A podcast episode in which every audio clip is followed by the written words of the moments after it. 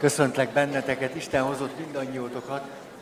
Á, folytatjuk azt a összefüggéseket megjelenítő témát, amit nagyon izgalmasnak látok, és főleg azért, mert évek óta olyan sok mindenről beszéltünk már, és most lehetőség van arra, hogy összefüggésekben rendezzünk, hogy lássunk fölülről, távolról, ránézzünk, és valahogy egészé is összeállhasson valami, ami esetleg részekben van meg bennünk.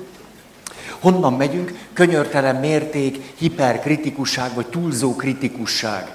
Ez az a séma, amiről beszélünk, de tulajdonképpen léptünk már jó párat onnan, nem akarok most ebbe belefulladni. Mi ez, hogy könyörtelen mérték, túlzó kritikusság, hogy valaki belsővé tette azokat az ideálokat, vagy azokat az elvárásokat, amelyekkel a szülei vagy a számára fontos személyek ő feléje fordultak, és ő már most ezt belső késztetésként éli meg, és ezért kitör rajta a folyamatos szorítás és nyomás, időszorítás, és valamiféle teljesítmény nyomás, és előszeretettel éli azt meg, hogy dupla vagy semmi az alaplogika, a száz százalék a minimálisan elfogadható, ami összes alatta van, az semmit se ér, az nulla, és én magam is ezzel együtt. És aztán ehhez kapcsolódik az, hogy közben pedig az az élményem magamról, hogy ha Gyönge vagyok, elfogadhatatlan és szerethetetlen vagyok. Ha tévedtem, elfogadhatatlan és szerethetetlen vagyok. Kicsi vagyok, nyomorult vagyok, bűnös vagyok, és a többi, az mind elfogadhatatlan és szerethetetlen. Nem csoda, hogy egy ilyen személy belső nyomás és szorítás alatt van, hiszen ha csak egy picit is közel kerül ahhoz az élményhez, hogy ő most tényleg elrontotta, hogy ez tényleg nem száz százalék, csak 99,9 hogy akkor ő nem azt éli meg, hogy na, 99,9 nem rossz, hanem azt, hogy ez nulla, ebből azt következik, hogy ő rossz, és ebből azt következik, hogy őt nem lehet szeretni. Hát akkor van tétje, nem? Így aztán, hát ha van tétje, mindennek akkor hihetetlen, erőteljes, szorongató tétje lesz, mert mindig az derül ki, hogy egyáltalán lehetek-e ember a föld hátán. Hát akkor öm, eszembe jutott, hogy elkezdtem ugrálni, az utóbbi napokban érdekes dolgok történtek velem. Tegnap előadást tartottam egy egyetemi előadóba, és tudjátok, ott van középen mindig egy nagy asztal, és akkor ott mindenféle műszaki dolgokat lehet bedugdosni oda középre. Megvan ez nektek? Oké. Okay. És akkor ennek van valami kerete. Na itt is volt, ez egy nagyon éles peremű fémkeret, ami az elmúlt évadok során elkezdett így fölfelé emelkedni, és én pedig valamelyik alkalommal fölpattantam oda, és ebből még nem volt baj, csak hogy amikor hátra húztam magam, így nem voltak sokan, olyan 700-an körülbelül, gatyámon egy ekkora vágás, így és hát így folytattam, mert nyilván nem hoztam második nadrágot. Roppant érdekes volt arra a következtetése jutottam, hogy ez valószínű, a szenvedély ára. Szemben ott össze-vissza ugrál, akkor így van. És eszembe jutott Kern András fölvételé a színművészeti, akkor főiskolára ma egyetem, de ezt nem áll módonban elmondani. De, jó, de hogy mondjam, szép lelkeknek nem ajánlom. Tehát ez valahogy úgy van, mint hogy Mondjuk, ha valaki meg akarja nézni még a meccset, akkor most fogja be a fülét, mert most elmondom a végeredményt. Úgy hírlik ezt mondja Kern András, hogy az történt vele, hogy ott volt már az utolsó rosta, és azt kérték tőle, ott ültek az okosak, a színművészek, hogy azt a jelenetet kell eljátszani mindegyiküknek szavak nélkül, hogy bejönnek egy terembe, leülnek, és ott van egy szög, amibe beleülnek. Ezt kellett eljátszani. És nyilván egymás után történt meg, hogy a fölvételizők bementek, leültek, ordítottak, fetrengtek, fájt nekik, eh, stb. Ó, neked összeállt. Te kreatív vagy. Csú, ez igen, ez igen. És Kern András, ahogy a történet mondja, bejött úgy, hogy a többiek, leült úgy, hogy a többiek,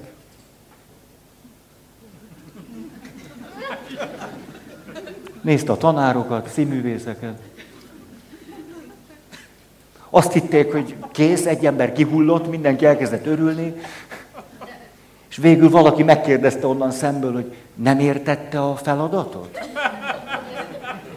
Mert ő azt mondta, hogy ne értettem volna, lyukba ment.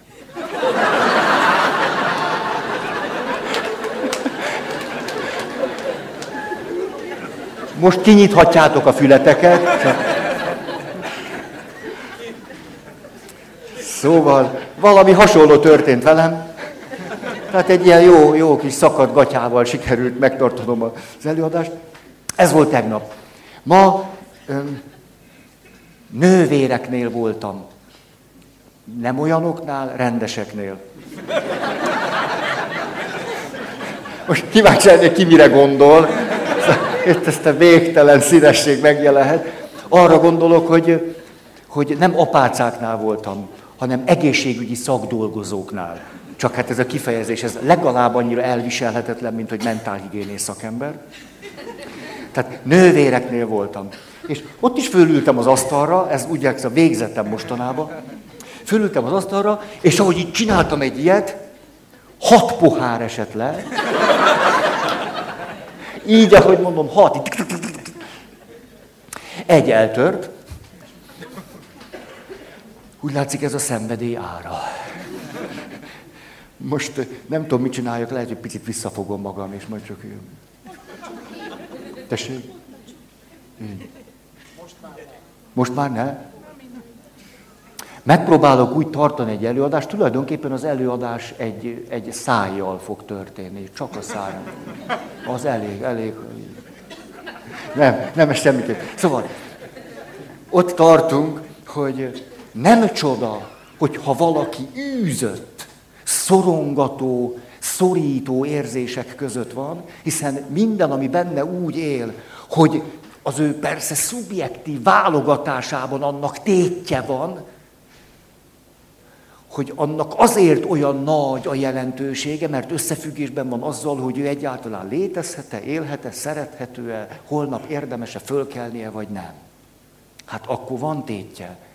Ezért, ezért nagyon könnyen válhat ilyen valaki munkaalkoholistává, és ezért kezdtünk el a kiégésről beszélni. És itt volt egy nagyon fontos gondolatunk, hogy a kiégés nem válogat. Majd egy kutatási eredményt éppen el akarnék mondani, hogy tudjátok, hogy már főiskolai egyetemi hallgatók esetében is magas számú kiégettségről lehet beszélni. Még el se kezdték, és már csomó kiégettség. Jó? Aztán így kezdtünk el arról beszélni, hogy hogy milyen jól kikutatható ismérvei vannak annak, hogy valaki veszélyeztetette a kiégésre, diákként, nagymamaként, anyaként, egészségügyi szakdolgozóként, papként. Hm, papként nagyon. Olyat, hogy az nagy, le is ülök.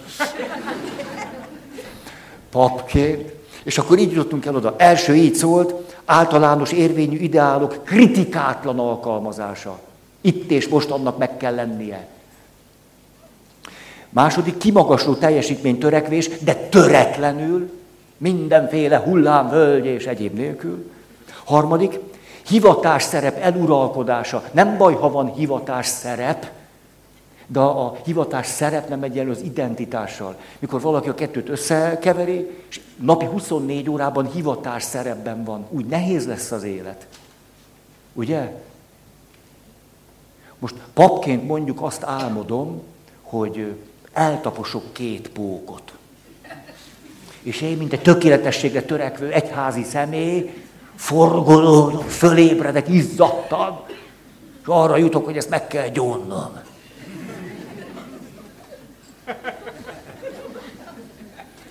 Ugye nem gyóntatok még meg álmot. Jó, jó, normális, normális.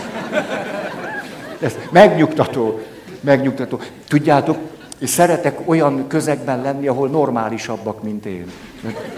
Hát az rám ösztönzően hat, és akkor én is tudok fejlődni. Nem? Na jó, jó. Nem csinos vagy ma.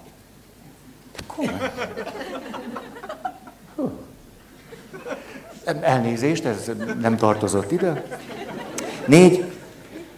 rutin, jó szokások erények, mindenféle tanulás és fejlődés nélkül. Hm? Öt, kiégett, romboló szakmai környezet. Itt vagyunk, és a, ezt a negyedik meg az ötödik pontot átkötve kezdtünk el egy nagy témát boncolgatni, hogy tulajdonképpen háromféle belső motivációnk lehet. A biológiai, Maslow piramis, túlélni, enni, meleg,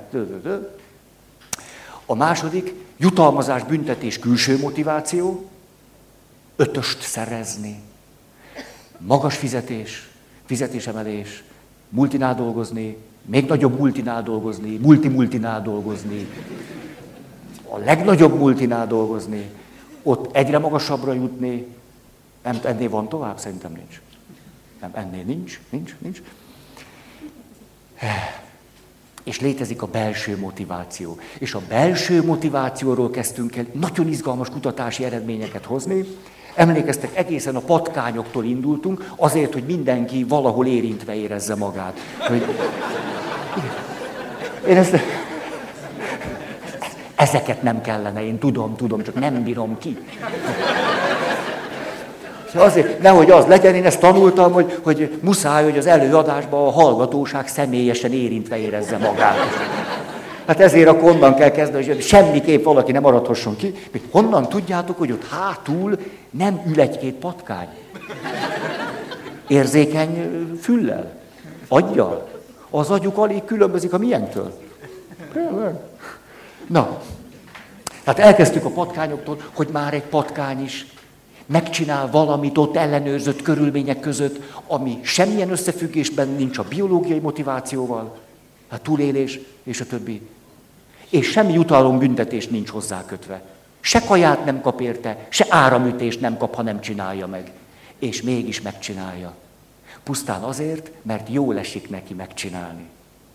És aztán eljutottunk a majmokig, na hát itt már egyre közeledünk magunkhoz, és a majmoknál kiderült, hogy a majmócák egész, egész összetett feladatokat megcsinálnak. Két-három-négy lépéses dolgokat megcsinálnak, és azt egyre rutinosabban megcsinálják, miközben se jutalmazás, se büntetés nincsen, se pedig a biológiai motiváció őket nem serkenti erre. És mégis megcsinálják. És akkor így eljutottunk a gyerekekig, emlékeztek, adnak azért, mert, és akkor itt két dolgot mondtunk, van bennünk egy neurobiológiai motivációs rendszer, ami abba az irányba űz és hajt minket a szó nemes értelmében, hogy együtt legyünk, és együtt működjünk. És van bennünk egy önjutalmazó rendszer, az önjutalmazó rendszer pedig, hogy ne csak együtt legyünk és együtt működjünk, hanem adjunk. Akár így is mondhatnám, hogy segítsünk. És ez mind önjutalmazó belső rendszer. És ha rátalálunk erre a belső rendszerünkre, és ebből tudunk élni, akkor tulajdonképpen önmagában jól leszünk. Mert egy belső jutalmazó rendszer működik bennünk, és ez egyszer jó. Ha, aztán emlékeztek, óvodások rajzolnak, de most nem akarom a kutatásokat mondani, inkább eljutok oda, amiről még nem volt szó.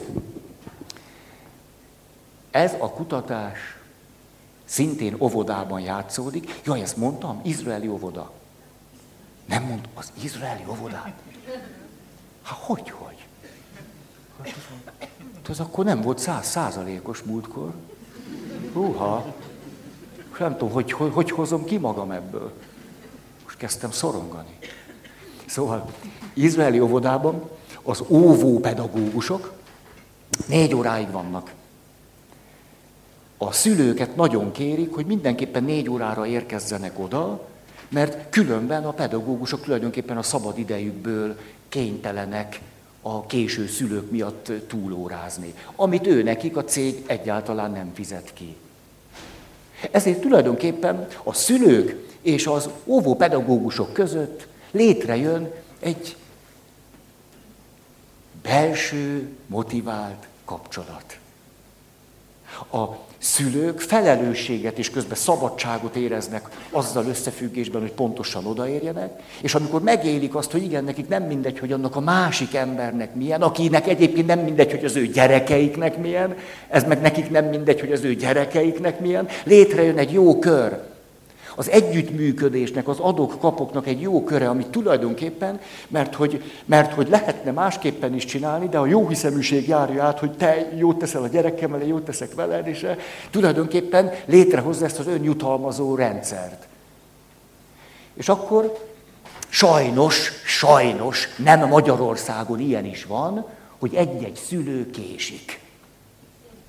Ezért erről csak külföldi példákat találtam. És akkor ki találták azt, hogy hát mivel lehetne motiválni a szülőket? Arra, hogy érkezzenek pontosan meg a gyerekeikért. Nyilván büntetni kell őket. És akkor kijött, hogy ennyi és ennyi büntetést kell fizetni annak, aki késik, mert hogy az a pedagógus nem ér rá, négykor lejár a munkaide, és nem lehet ezzel szórakozni. Mi lett az eredmény? Kétszer annyi lett a késő, és hosszabb ideig késtek. Tulajdonképpen tönkretettük ezt a kapcsolati hálóban jól működő, egyébként belső jutalmazási rendszert és világot. Jól tönkretettük, ettől kezdve üzleti viszony lett köztünk, és az üzleti viszonyban azt mondja, jó, hát kifizetem én, és akkor, akkor mi van? Hát azt mondták, ennyi az ára. Hát ha ennyi az ára, akkor tessék. És látnivaló, hogy a következmények milyen teljesen más területre is ki fognak hatni. Nem csak arra, hogy ez a szubjektív jólét az önjutalmazó rendszerrel összefüggésben hogyan lesz, hanem hogy az a rendszer hogy fog működni. Nem csak az egyéni belső rendszer, hanem az a... Ha. Na, mennék akkor tovább, hogy van-e akkor értelme mégiscsak ennek a jutalmazás, büntetés külső motivációs rendszernek. Azt lehetne mondani, ha nem volna értelme, biztos nem lett volna ennyire sikeres. Tehát lehetetlen ilyen sokáig fönnmaradt volna, hogy ha nem volna valami célja és értelme. Igen ám, de mostanában már nagyjából tudjuk, hogy mikor van igazi létjogosultsága. A jutalmazás, büntetés. Hmm. Azt lehetne mondani, hogy pont azokban a helyzetekben, amely helyzetek nem igényelnek kreativitást rutin munkáknál, nem szeretem tevékenységeknél. Ott, ahol például valakinek azt mondja, nézd, ezt a plusz munkát még meg kellene csinálnod. Ha ehhez rendelek jutalmat, az ösztönző. Mert emlékeztek, hogy amikor a gyufás katuja volt, benne a rajszög, ott volt a gyertya, és úgy kellett a gyertyának égnie, hogy nem csöpöghet le, a feladat megoldása kreativitást igényelt, hogy a gyufás katuját ne gyufás katujaként használjam, hanem kivegyem belőle a gyufát, tartóként használjam, és a gyufás katuját rajszögezzem oda a falhoz, és helyezzem bele a gyertyát. Ahhoz, hogy a gyufás katuját más funkcióban kezdjem el látni, és így oldjam meg a feladatot, az egyetlen megfelelő megoldás, ahhoz kreativitásra van szükségem. A kutatási eredmények szerint minél nagyobb pénzjutalmat ígértek, annál gyöngébb volt a kreativitás. Ezért például ezt, ezen a feladaton tekertek egyet, és a következőt csinálták. Azt változtatták meg, hogy a gyufákat nem hagyták a gyufás katujában, hanem kiszórták. Rajszögek ott hevertek. Ezért a gyufás katuja már nem gyufás katujaként volt ott az asztalon, hanem egy tárgyként, amit bármire lehet használni. Ebben az esetben, ha a feladat megoldás kevesebb kreativitást igényelt, egyszerűen csak fontos volt, hogy valaki rájön, na ez az, és akkor már csinálni, egyszerűen csinálni kellett. Ott a pénzjutalom fokozta az eredményességet.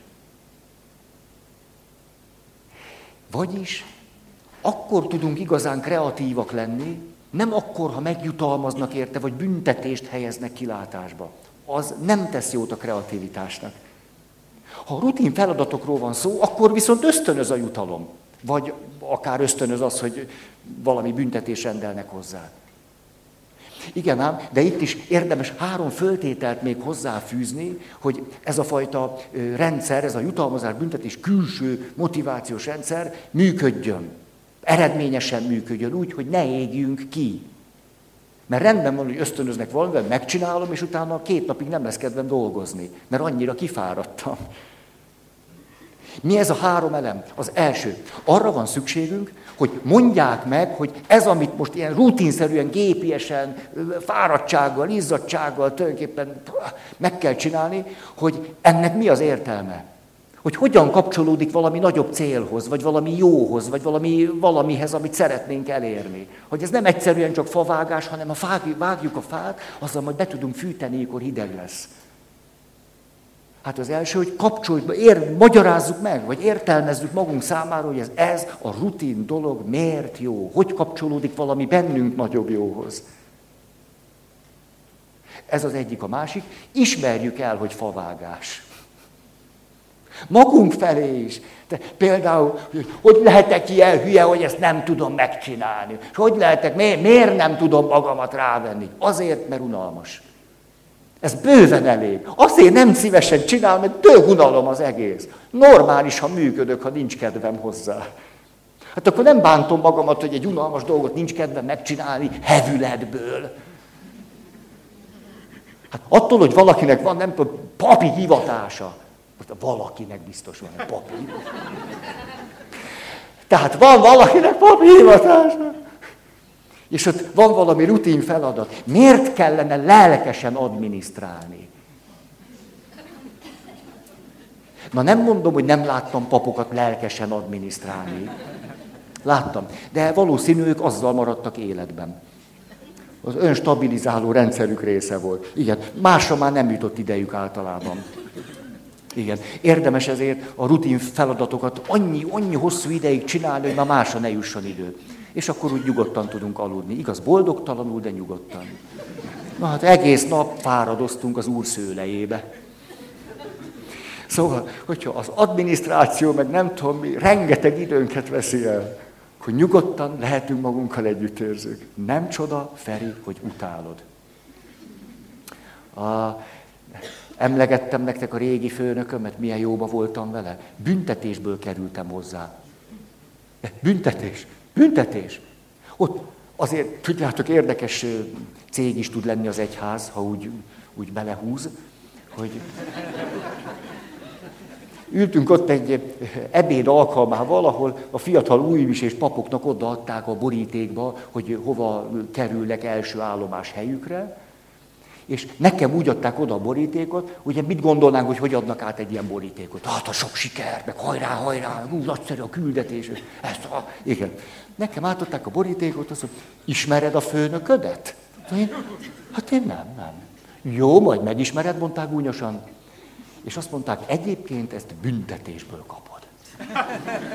Én így kezdtem az első helyemre, én már az első helyemre büntetésből kerültem. Na, na, szép, na. Na, elkerültem első helyemre büntetés, meg pacsiztam a főnökkel, rájöttem, hogy iszonyú jól ki fogunk jönni. Tulajdonképpen egymást oly remekül egészítettük ki, mint két kicsi legó. Ő idős volt, én fiatal, ő nagyon szeretett ülni a szobájába, hát én, én, én nem annyira. Ott is jártam, keltem. És őt két dolog érdekelte, de az, az nagyon. És az így van. Két dolog, adminisztráció, pénz.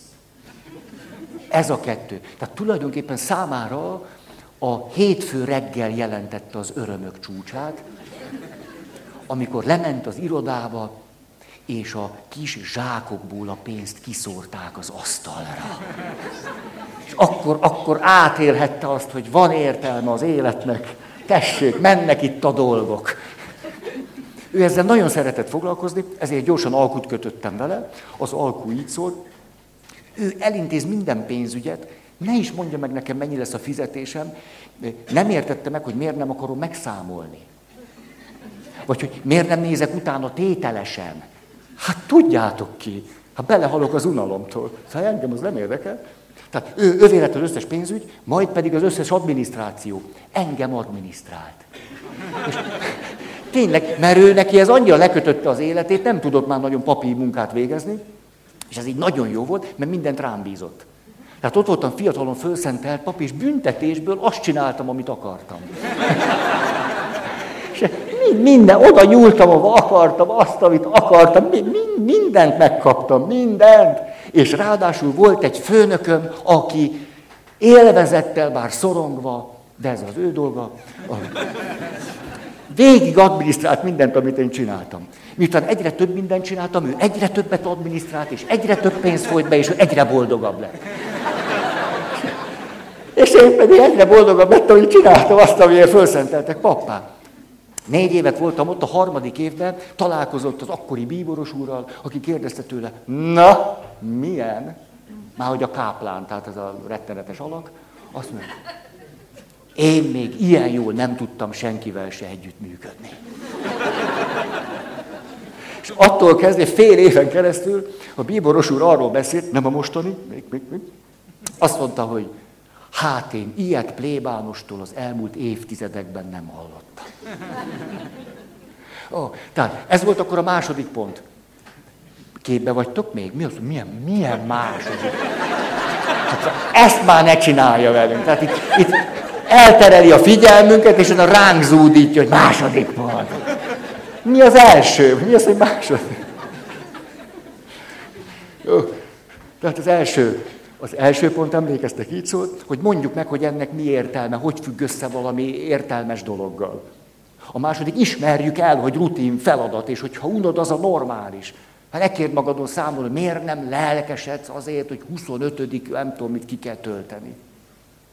És a harmadik, há, a harmadik, a harmadik, a harmadik pedig, tudjátok, mi történik velem belül? Hogy így egy pillanatra megvan, és utána elvesztem. Ismerős ez nektek? Akkor megvan, és elvesztem, és megvan, és elvesztem. Mindig, mikor elkezdem, akkor tudom még, hogy mi, és mire a végére érek, akkor elfelejtem. Na, ez. Azért látszik a tudattalan nagy úr. Vagy kiköpi, vagy nem. Ugye? Nem köpi, akkor állunk bután. Jó, a harmadik pedig az, hogy. Hogy? De, de, de, de, most, megvan egyébként. A hogyant ne szabályozzuk. Tehát van egy rutin feladat, amit normálisan utál, nincs hozzá kedve, de akkor nem mondjuk meg neki még azt is, hogy hogyan csinálja meg. Azt meg. Tehát akkor, akkor bízzuk rá, a lényeg legyen kész. Most, ha egy ilyen feladathoz valami jutalmat kapcsolunk, az teljesen rendben van. Hmm. Hmm. Na akkor. Valaki azt kérdezte, hogy na rendben van, van akkor ez a belső motivációs rendszer. Most akkor ne dicsérjük meg a gyerekeinket. Most akkor ne, ne adjunk visszajelzést, most akkor ne, ne szeretgessük őket, meg ne adjunk nekik csokit. Emlékeztek a, a, a, a rajzolni szerető óvodások, mikor ők kaptak jutalmat, de nem azért csinálták, az jól esett nekik. Itt az a kérdés, hogy, hogy eljutnak-e oda, hogy azért csinálják, vagy az valami plusz, ami még valahogy, valahogy egy örömteli dolog, hogy kapnak egy jutalmat, vagy valami elismerést. De itt még valamit mondanék, hogy tulajdonképpen, tulajdonképpen ebben a dologban is, hogy most akkor kap egy oklevelet, vagy nyakába egy érmet, nem is ez az érdekes. Amitől igazán jól leszünk, vagy ami ezt a folyamatot serkenti bennünk, és ezért megvéd minket a kiégéstől hanem az, hogy abban van-e valami érzelmi összetartozás. Hogy ott valami közös ünneplés történik-e. Tehát amikor adom azt a jutalmat, teljesen mindegy, hogy mit, a felnőtt, nem tudom, az érmet, az oklevelet, a dicséretet, a szót, az akármit, hogy az úgy történik, hogy állok, van, van egy nagyon fontos egy céges évvégi rendezvény, és akkor kérem szépen jöjjenek ki, akik a legjobban teljesítettek, és akkor majd egy nagy tapsot kérünk nekik. Kovács Béla kettő, István, igen, már jön is, köszönöm szépen, átverti a jutalmat, és akkor mondom tovább, Kis Katalin, ő nagyon szépen dolgozott. Ismerős ez? Hát, hát ebben se, de azért, mert ott van 300 ember, ez nem ünneplés. Tehát amitől ez igazán jó lesz, nem egy darab papír, amin látom a nevem, hanem hogy anyukám szemében látom az örömet. Vagy a büszkeséget. És ez mit erősít meg? Azt a belső motivációs rendszert, ami bennem van. Azt, hát akkor ez, ne, ne, akkor ez nem csak valami egyéni marhaságom, hogy én rajzolgatok, há, akkor ez valami értékes dolog. Hát anya örül neki. Hú, hát akkor ez úgy látszik, hogy ez jó. Tehát nagyon is helye van ilyen értelemben valami visszajelzésnek, de nem maga a tárgy számít, főleg nem, hogy az legyen a cél, hanem az a folyamat és az a kapcsolat, amiben ott történik valami. Hát milyen nagy dolog, amikor hozza valaki a tortát, hát ne, ne, nem az a... Most melyikünk csinálta már, ezt kapta egy szünnepi tortát, és akkor úgy csináltad, hogy ne kelljen fölvágni. Nem tudom, hogy kaptad, jó, igen, igen, van még más sütő, akkor együk azt előbb, jó? És, és végül úgy fondorkodtad, hogy el tud vinni. Akkor elvitted, akkor egyedül otthon. Hát ez, te egész elképzelhetetlen. Hát az egészben pont az a jó, hogy akkor fölvágjuk, és tulajdonképpen az öröm elkezd, elkezd dúsulni. Ezért mondhatták azt a kutatók a társkapcsolatra vonatkozóan, hogy több mint 90% a valószínűsége, hogy párok tartósan és elégedetten tudnak együtt lenni, ha tudnak együtt ünnepelni. Ezt mostanában nem ragoztam, ugye? De akkor most csak ide hozom. És tudjátok, a közös ünneplésnek van három kulcsa, ez is három. Végén majd lesz egy röbdoli, de A három kulcsa az, hogy megengedek magamnak pozitív érzéseket. Hát ez nem, nem is könnyű. Hogy minek lehet manapság örülni? Hát csak a hülyék mosolyognak, mint a vadalma. Hát örömre semmi ok. Hát, megengedem magamnak, hogy pozitív érzéseim legyenek. Hát lehetnek. Hát, jó, ezt nem ragozom. Második, kifejezem őket. Mit ér az a boldogság, amit meg, megtartok magamnak, mégis csak Na, ne lássa senki, hogy irigykednek, azt nem szeretném. De tudjátok, hogy a, nem véletlen mondom ezt, ma magyarországi kutatások szerint a boldog és eredményes emberekre mi elsősorban irigykedünk. Ez, ez egy, egy alapvető mentalitásunk. Ezért még duplán, most nem tudom hány körben megtanuljuk azt, hogy, hogy jó, de akkor minél, minél elégedettebb vagyok az életem, onnan kell Hát azért vannak nehézségek, higgyétek el. Szóval nem, azért nem. Ingyen nem adnak semmit. Belül boldog vagyok, de ne, nehogy lássák rajtam, mert lesznek ellenségeim. Hát följelentenek a navnál. Nem úgy van. Látsz egy boldog embert, na, na, na, de nézzük csak, hogy oda dózik. Ez a magyar virtus. Majd adok én neked boldognak lenni. Szóval ezer, ezer dolog, külső, belső nyom bennünket arra, hogy ne ugráljunk. Ne, ne, ne csak ne ugrálj. Te ne, te ne örüljél, te ne rohangásszál, te ne, azt ne. Szétszakadt a gatyád, na végre megkaptad a büntetésed. Nem értem, miért nem tanulsz belőle. Te is tartsál rendes előadásokat. Alkalom, milyen alkalom. Térjél már észhez. Ötven leszel, most már. Hát ez a második, kifejezni, a kifejezés. Olyan fölszabadító tud lenni valamit kifejezni, és annyira gátoltak tudunk lenni. Tényleg mindegyiknek azt kívánom, hogy legalább egy picit, néha néhány órát legyünk gyerekek között. Az se baj, ha nem a sajátunk. De tényleg, mert ott egy csomó minden megterhel minket. Úgy, mint a párkapcsolatban. Hogy barátom mondaná, megérteném, a feleségem mondja, fölháborodok. Ugye? Férjem mondja, idegrohamot kapok, a barátom azt mondja, hát nem, tényleg nem könnyű az élet. Saját gyerekünknél nagyon keszekuszák tudunk lenni. A, nézzünk, hogy idegen gyerekeket, hát, hát hogy, hogy tudnak gyerekek lelkesedni. Hát, meg jött hozzám egy kislány vasárnap,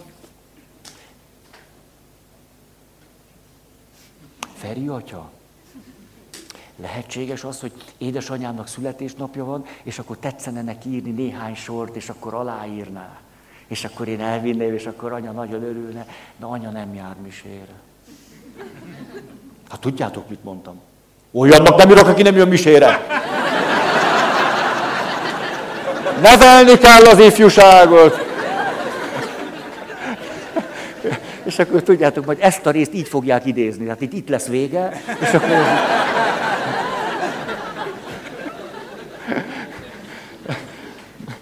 Olyan édes volt, hogy ne gyere be a sekrestébe, majd találunk valami szép lapot, akkor írunk anyanak.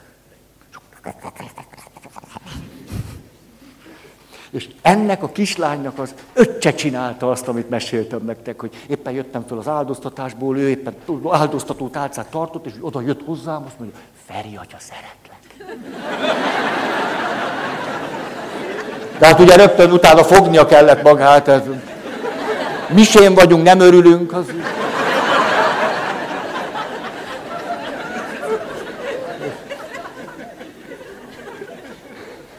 És hát én ezt nem bírtam ki. Hát persze, szent liturgia, de azért oda sodródtam én is. Én is.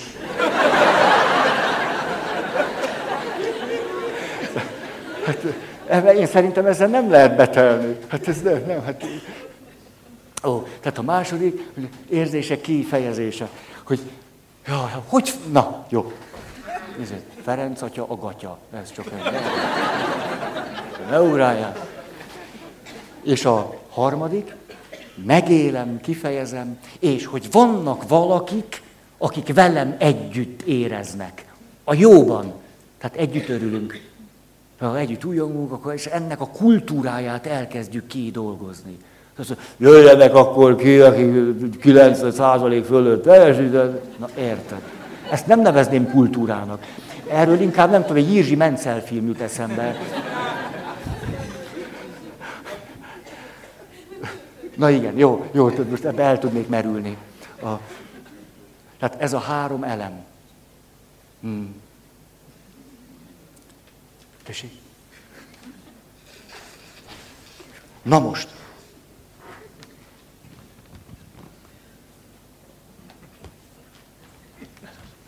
Mi derült ki a kutatásokból? Hogy ha tönkre megy ez a belső motivációs rendszer, nem örökre megy tönkre, meg végérvényesen, csak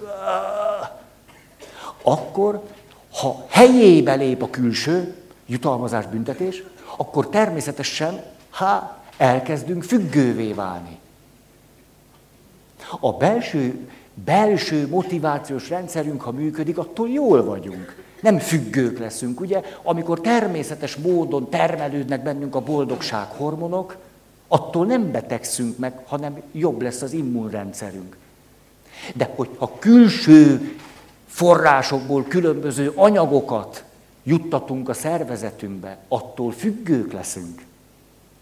És ugyanígy van a jutalmazással is. Egyszer csak a jutalmazás oda kerül, az önjutalmazó rendszer lebénul, jutalmazás oda kerül, és azt mondja, mi, miért nem több? Egyre nagyobb adagokra lesz szükségünk. Azt lehetne mondani, hogy a, a jólétből egyre nagyobb adagokra lesz szükségünk. Ha a jólétet összekötöttük azzal, hogy na ez, ez ezért érdemes, egyre nagyobb adagokra lesz szükségünk, hogy ugyanazt a jól létet kiváltsuk magunknál. Ezért érthető az emberi természetnek ez a sajátos mohósága, hogy egyre nagyobb ház, egyre nagyobb autó, egy... Az egyre fiatalabb feleséggel vannak a nehézségeink, de előbb-utóbb azért az is kis ügyességgel. Ez a mohóság akkor érthető, ha lenevelődtünk a belső jutalmazási rendszerünkről. Ott nem mohóvá válunk, hanem nyitottá, vagy érzékenyé, érdeklődővé. Há, a, teljesen más, mint hogy függők leszünk. Hm, Oké. Okay. Mi az, amikor, ha a külső motivációs rendszer a belső helyére lép, összefoglalva, milyen negatív következményei vannak. Mondom egymás után. Az első, hogy nem működik jól a belső motivációs rendszer. Második, csökken a teljesítmény. Csökken a teljesítmény. Harmadik, rombolódik a kreativitásunk. Negyedik, háttérbe szorul a jóra törekvésünk. Emlékeztek, legyenek negyedéves célok, jó nagy jutalmak, külső motiváció, és már is jön a dízelbotrány. Ez jön. És egészen érthetően jön. Tulajdonképpen, ha azt szeretnénk, hogy erkölcstelenek legyünk, akkor jó sok külső motivációra van szükség, és tegyünk hozzá jutalmakat. Az, az tuti jó.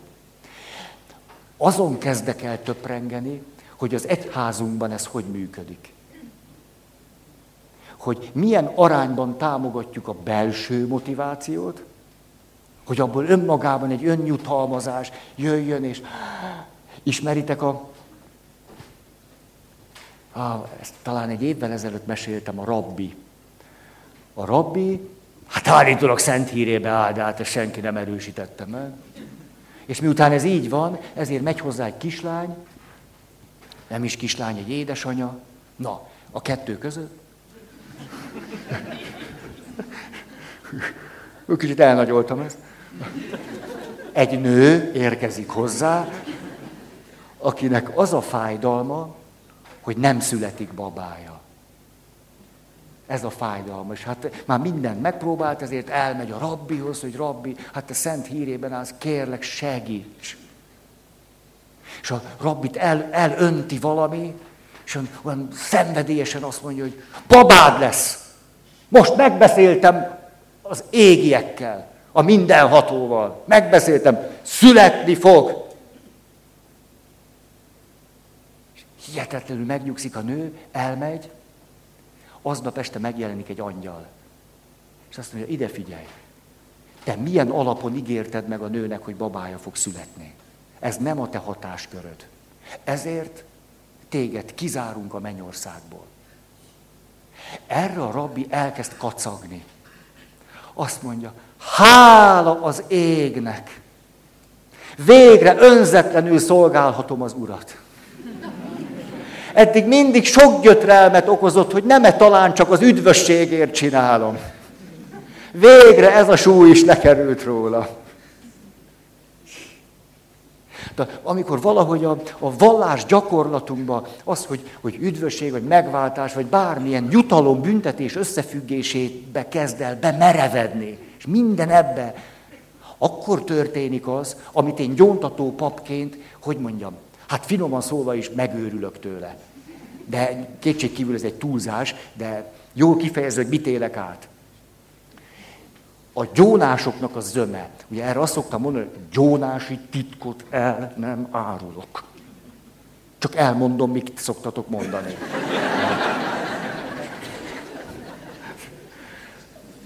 Mikor ilyesmiket hallok, hogy tízből nyolc, kb. Hogy, de hát, ezt már annyiszor elmondtam, ezt nem akarom már ahogyan egy gyónó saját magát védi és menti a pap előtt. Ez a legjobb példája, hogy egy külső vonatkoztatási rendszerben helyezkedik el.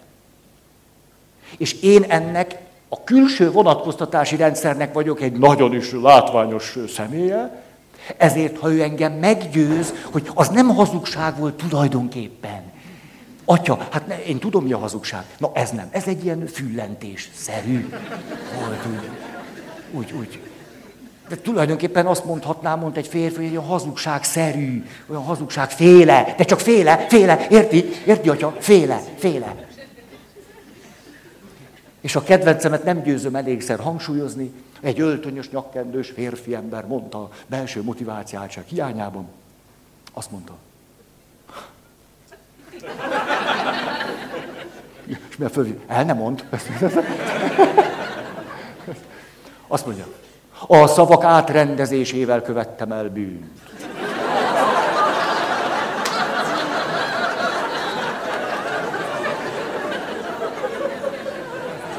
Micsoda? Ezt így mondta. Hát ilyet nem lehet kitalálni.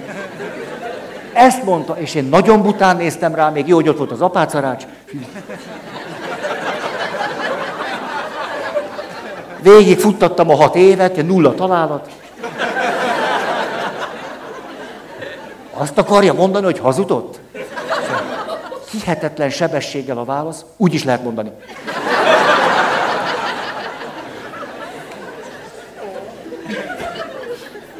Ez így, ahogy mondom, szó szerint mint a szép mennyasszony, nem vettem el belőle, nem tettem hozzá semmit. Ez így.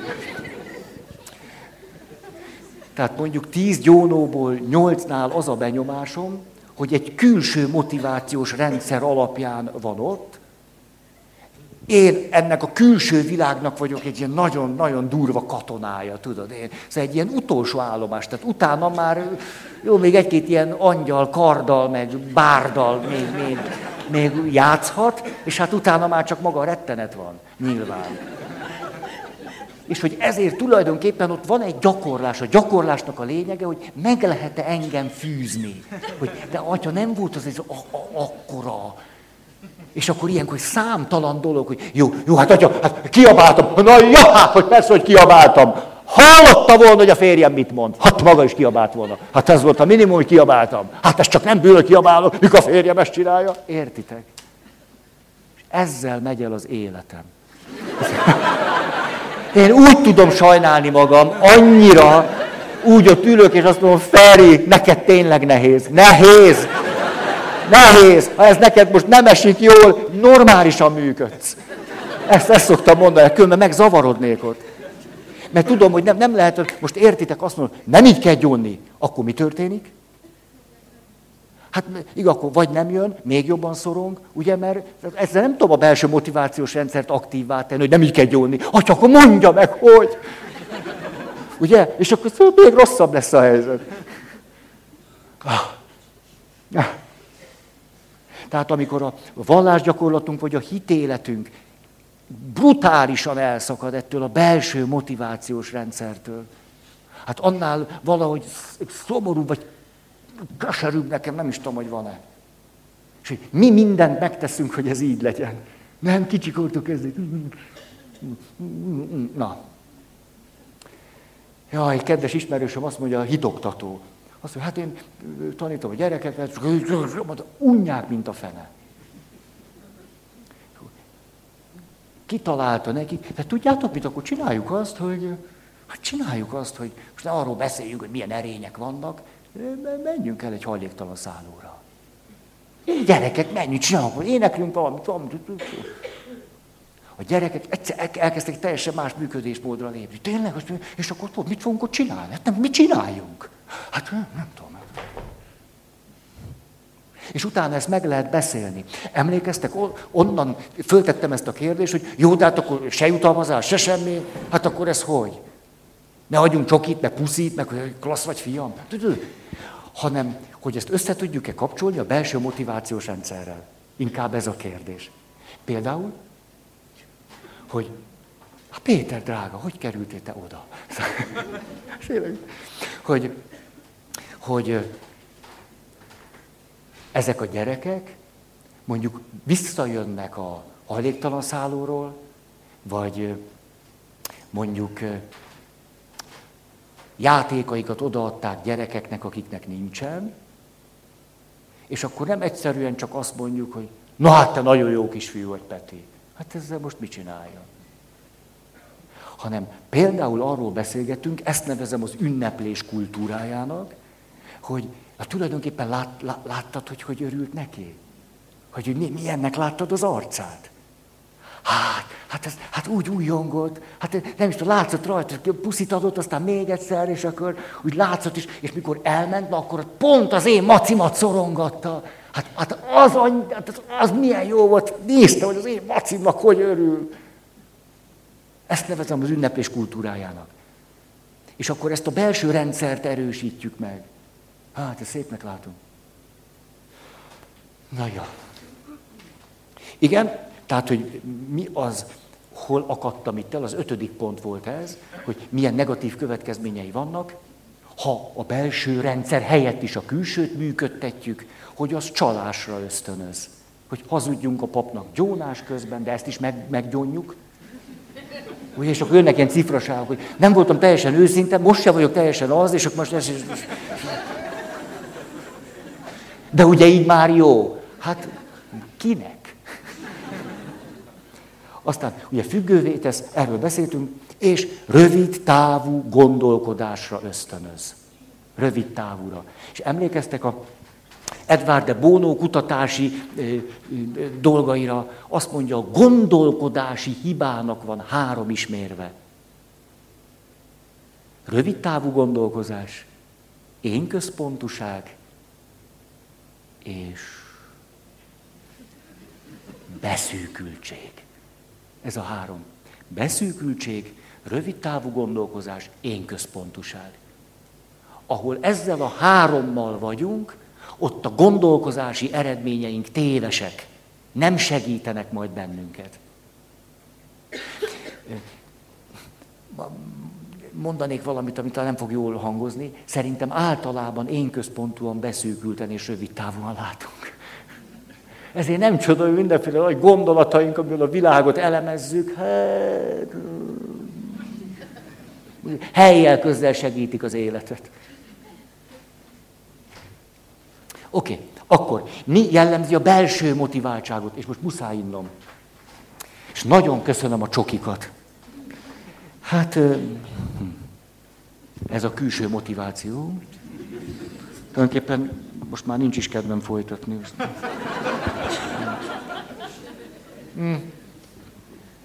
Arra jutottam, hogy eliszogatom a kólát, meg megeszem a csokit. Nem akarok nektek adni, csak azért, hogy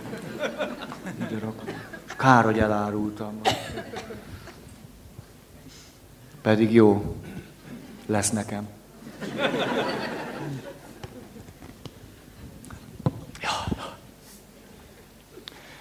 Nyál kell az élethez.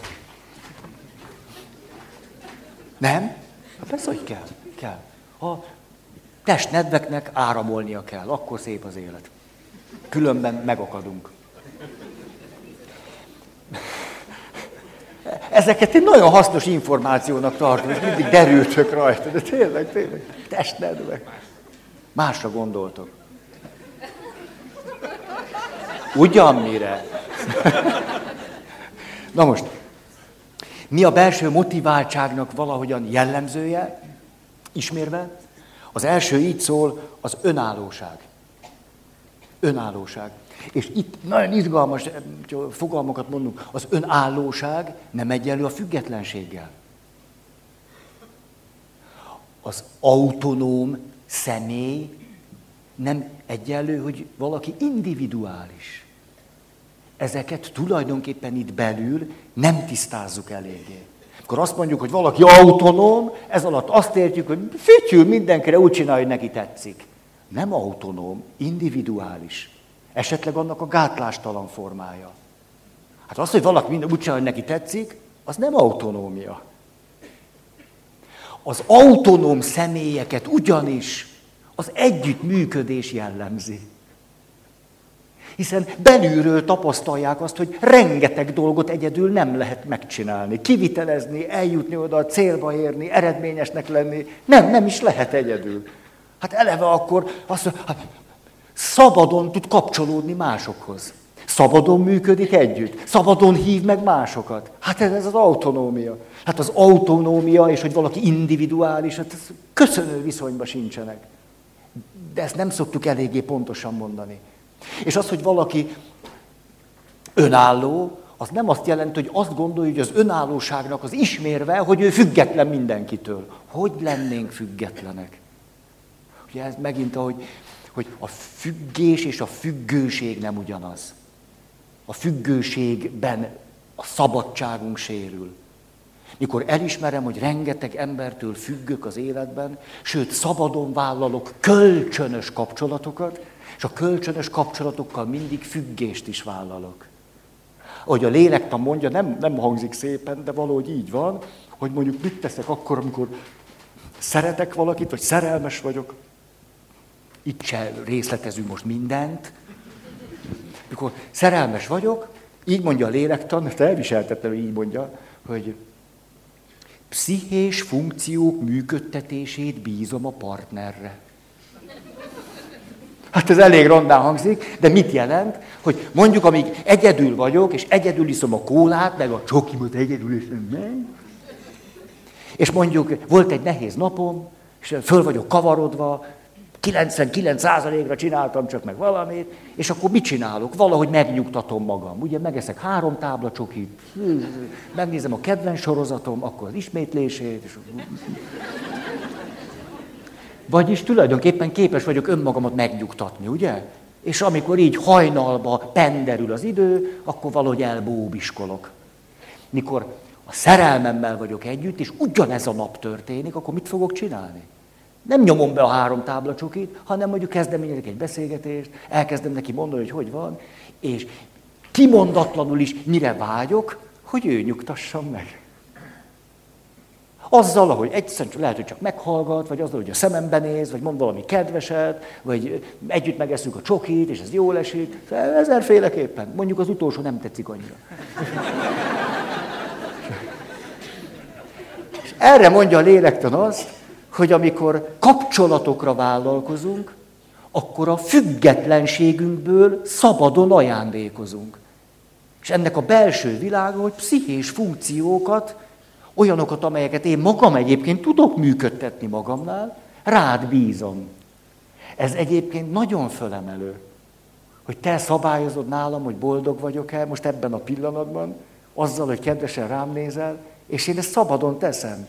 Tulajdonképpen, hát ez egy hihetetlen nagy vonalúság. Nem csoda, hogy nagyon sokszor a párkapcsolatban valójában pont ezt akarjuk elkerülni. Ugye nehogy ez legyen, mert akkor nagyon kiszolgáltatott leszek. Most ebben a világban nem akarok belemenni, mert itt ezer tényező van. Hát nyilván nem mindegy, hogy ki van mellettem. Hát aztán az nem mindegy. Én például a Snoopy-val szoktam így együtt lenni. Foszforeszkál. Na, tehát függetlenség helyett önállóság. Képes vagyok önmagam megállni a lábamon. És ebből következik, hogy szabadon tudok kapcsolatokban lenni és együttműködni. Na, aztán, igen, igen, igen, igen,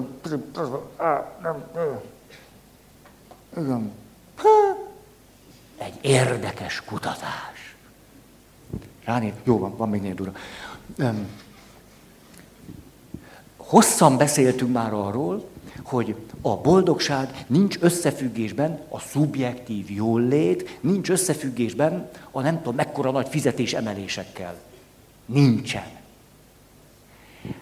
Most még pontosabban mondom, hogy a szubjektív jólét nagyobb összefüggést mutat a pénz elköltésével, mint annak a megszerzésével.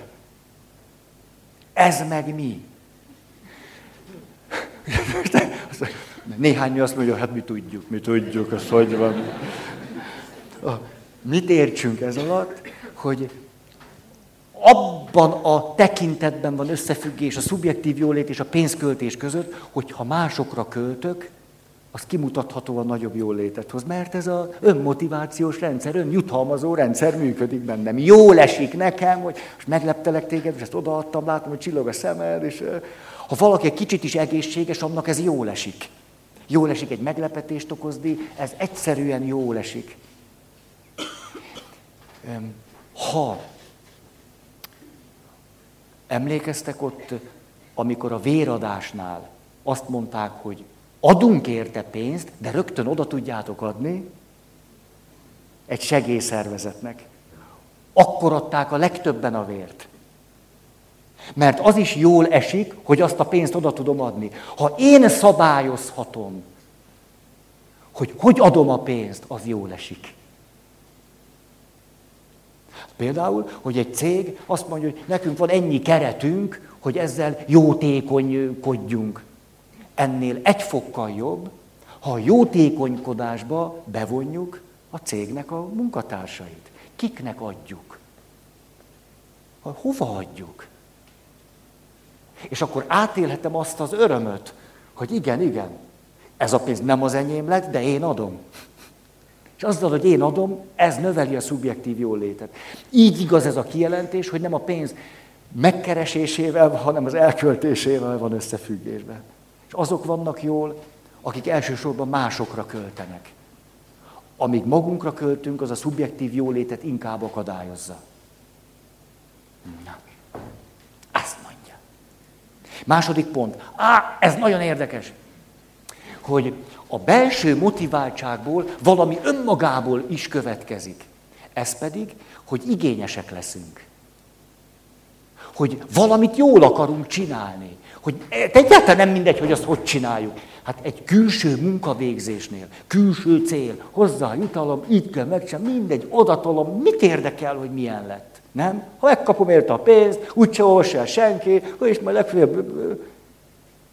Nincs összefüggésben a belső igényességgel. Ugye a Csíkszentmihály Mihály tíz évesen, 1944-ben ott áll a pályaudvaron, tíz éves kis kölyök körbenéz, és azt mondja, hogy lehetetlen, hogy ez a legjobb életforma háború közepén. Hát a felnőttek nem tudják, hogy érdemes élni. Hát ez napnál is világosabb, hogy fogalmuk sincs. És ezért tölt el tíz évet. Azzal, hogy csak úgy csavarog. És azon, azon, és olvas filozófusokat, meg bölcselőket, azt nem tudom, hogy ugyanaz. És akkor emlékeztek, Kár Gustav Jung egy előadás, és elméreztem, egy dollár 25 centtel érkezik az USA-ba. De azzal a belső igényességgel, hogy hát azért jövök ide, mert az izgat engem, hogy hogy érdemes élni. Jól, hogy lehet csinálni. Hát körbenézek a felnőttekre, nem, nem látom, hogy így volna érdemes. De akkor hogy? Látjátok, ez milyen érdekes, hogy, hogy a belső motivációból eleve adódik egy igényesség. Valaminek, ma most így is mondhatunk, főleg, hogy jön a csillagok háborúja hét,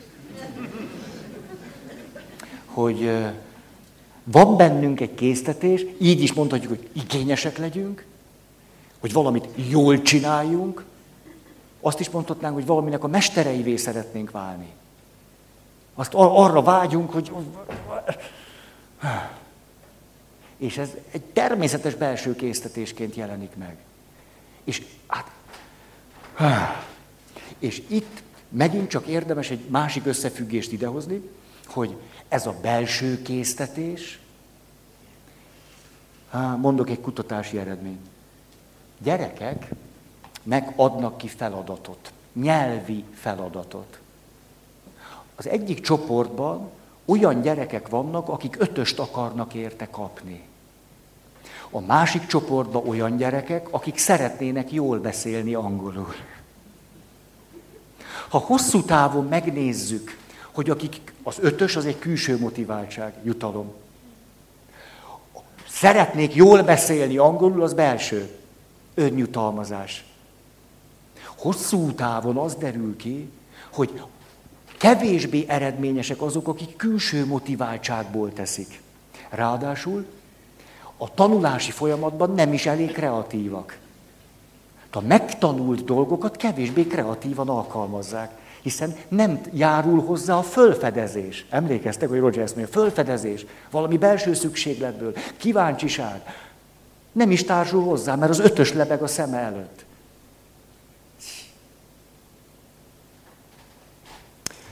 Szóval, szakmai igényesség. A Jehudi Menuhint, hát muszáj mondanom három évente. Tényleg, ez muszáj. Ez annyira zseniális. Az, meg ugye a saját eh, folyamataimra, ha rálátok, most azért tudok mosolyogni magamon, csak ne lássátok, hogy, hogy eh, hát ilyen így serdülőként, meg egy fiatal papként, hát fú, hát milyen lelkesült voltam én, hogy én szeretnék egy jó mester lenni. Na, lelkesült voltam ettől. Hát máshogy hogy volna érdemes? Hát ezt rosszul nem csinálom, az biztos. Már hogy ez lehetetlen, hogy ez, ez, ez megőrülök tőle. És akkor utána, hogy az, találkoztam egy pár realitással, akkor, sajnos, sajnos, arra jutottam, hogy hogy de jó lenne egy, egy normális tanítványnak lenni. Hogy azzal, hogy kihúznám az életet, egy normális tanítvány. És akkor Mehu, Jehudi Menuhinnál olvastam, azt mondja, élete vége felé. Mostanság az a célom, szeretnék önmagamnak mestere, mindenki másnak tanítványa lenni. Most, most, most itt tartok. Ez, ez aztán számomra jól hangzik. Hmm.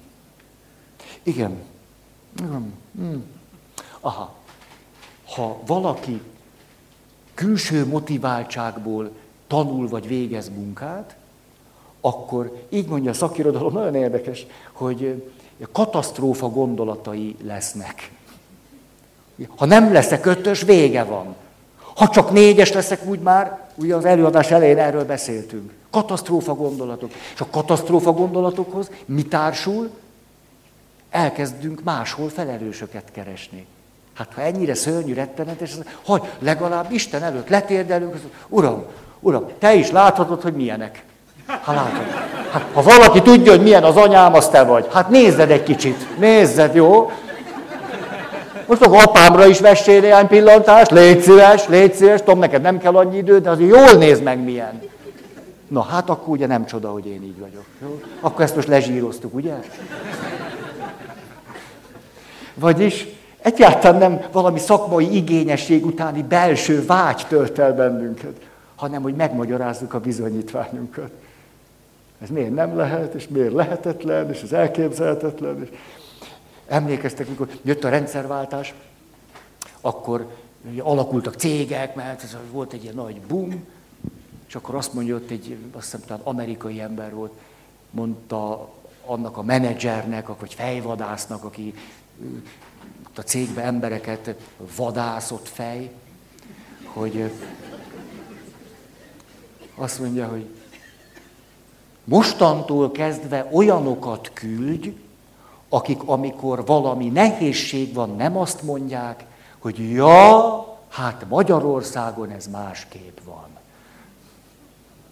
Azt mondja, ez, ezt hallottam legtöbbször, hogy ezt azért nem lehet megcsinálni, mert Magyarországon ez másképp van.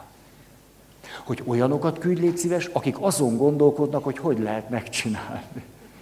Akik, akik éreznek egy késztetést, izgatja őket, hogy hogy lehet megcsinálni Magyarországon, ahol minden másképp van.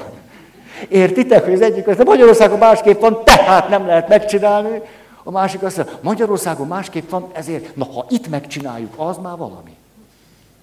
Ugye neves agy kutatónk azt mondja, hát minden évben valaki megkérdezi, miért nem maradtam ki az Egyesült Államokba, ahol ösztöndíjjal tanultam. Még talán Nobel-díjas is lennék. Erre azt mondja, azért nem maradok ki, mert ha itt megcsinálom ugyanazt, amit kint, az duplán ér.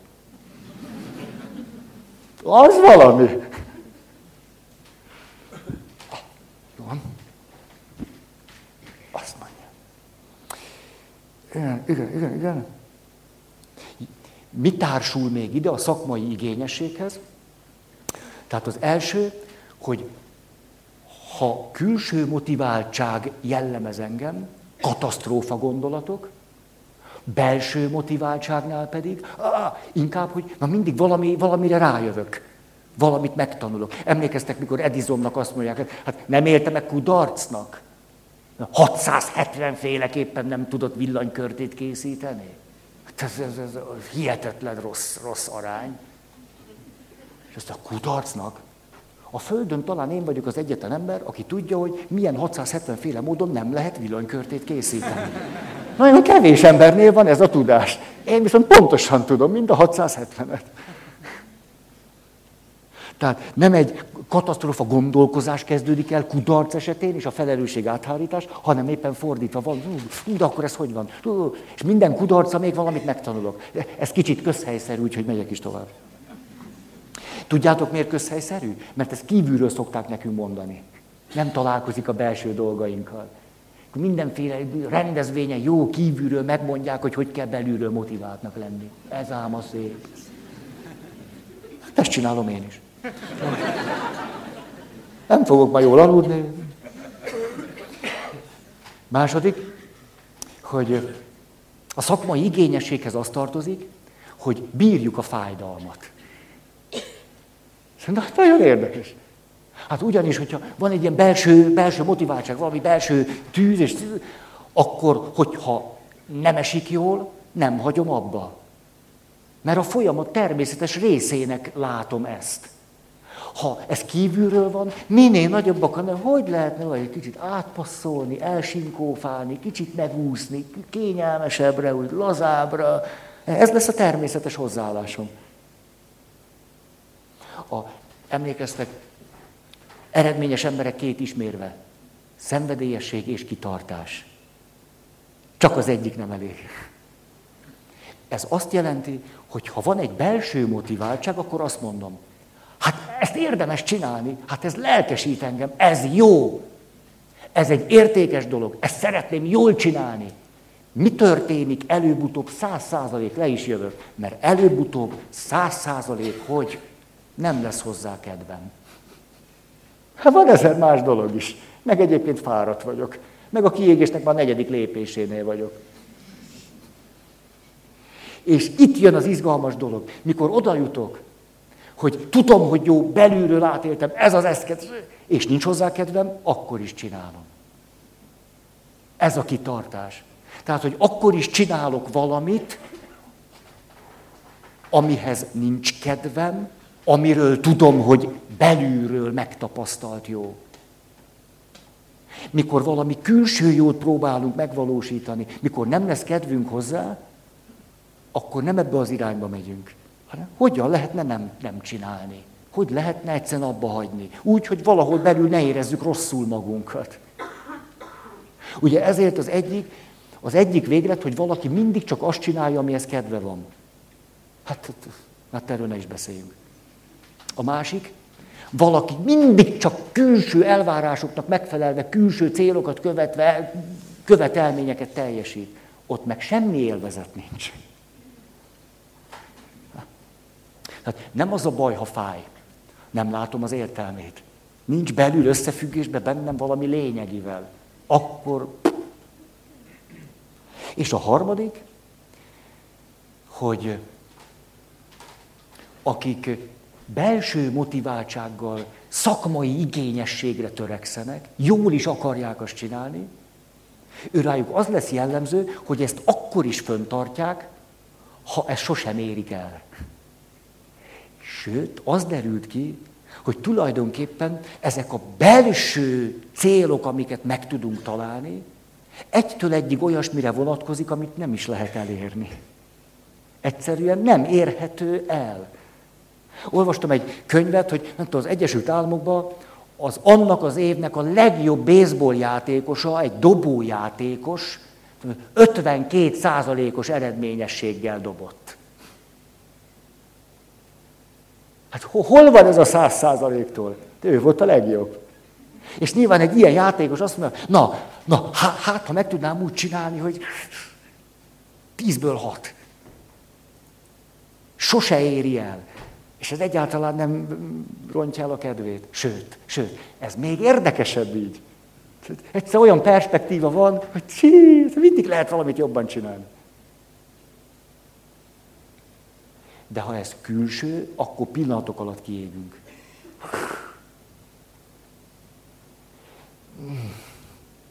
Jó, jó, én szerintem csoki. És. Nagyon köszönöm a figyelmeteket. Következő alkalommal innen sodródunk tovább.